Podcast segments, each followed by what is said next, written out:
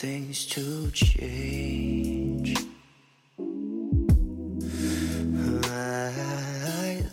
Hi， 各位同学，大家早上好，我是姚老师，欢迎大家来到今天这一期的英语口语每日养成。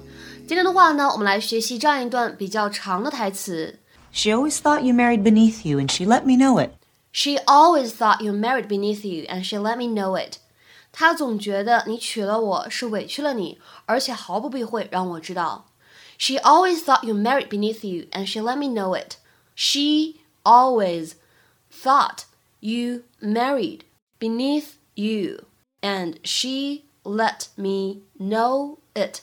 在这段话当中呢，我们关注这样的几个发音技巧。Married beneath 在这里呢有一个完全失去爆破的现象 married beneath married beneath 然后呢 and she 出现在一起有一个不完全失去爆破 and she and she 再接下来看一下后面 let me 在这里呢也有一个不完全失去爆破 let me let me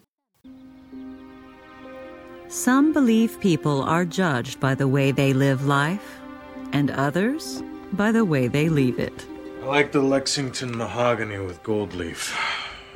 It comes with a pink velvet interior and drapes. Plus, it's hand engraved, so in case of a flood or earthquake, they'll at least be able to know which one is hers. Don't you think that's a little over the top? Only the best for Mama. No, honey, these funeral homes make a fortune trying to convince people to overspend. What are you saying? Well, I'm saying your mother was a sensible woman. She wouldn't be comfortable with all these bells and whistles.Maybe this one. Wood veneer. What? You never liked Mama. Well, it's awfully hard to like someone who actively hates your guts. She always thought you married beneath you, and she let me know it. She loved you. She treated me like trash. God rest her soul. I'm putting my mother in the grave. Now is not the time to pinch pennies. Carlos, we're not exactly flush with cash right now. Let her be true to her roots. She was born humble.And barefoot. She was a queen.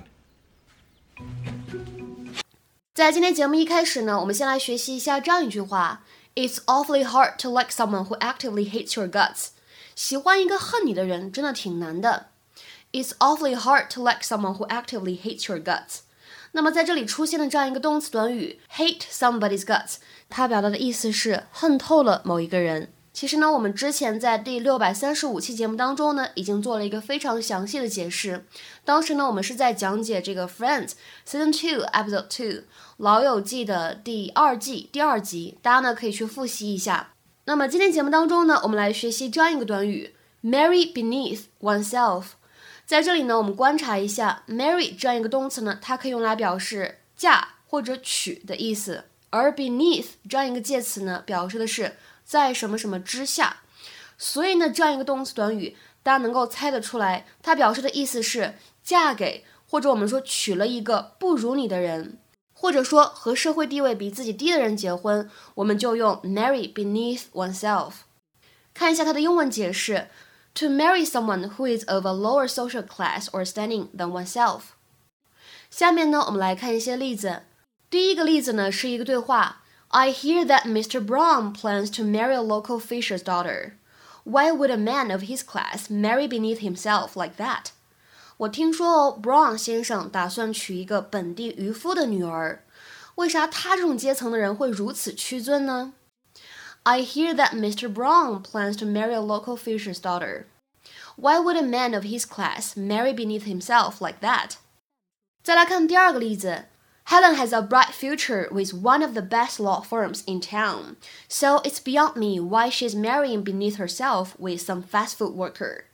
Helen 在全镇最好的律师事务所工作，前途一片光明，所以我一直没有搞明白她为什么会下嫁给一个快餐店打工的。Helen has a bright future with one of the best law firms in town, so it's beyond me why she's marrying beneath herself with some fast food worker.那么看完这样的两个例句呢，其实让我想起来我们以前在节目当中呢学过一个这样的表达，叫做 A is out of B's league. A is out of B's league.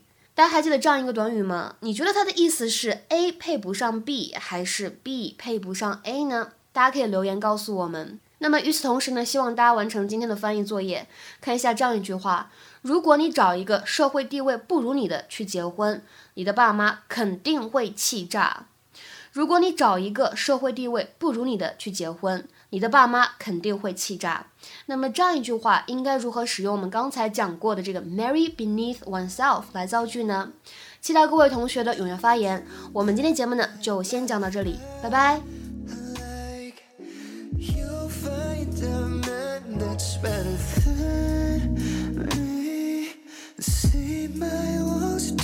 Take one day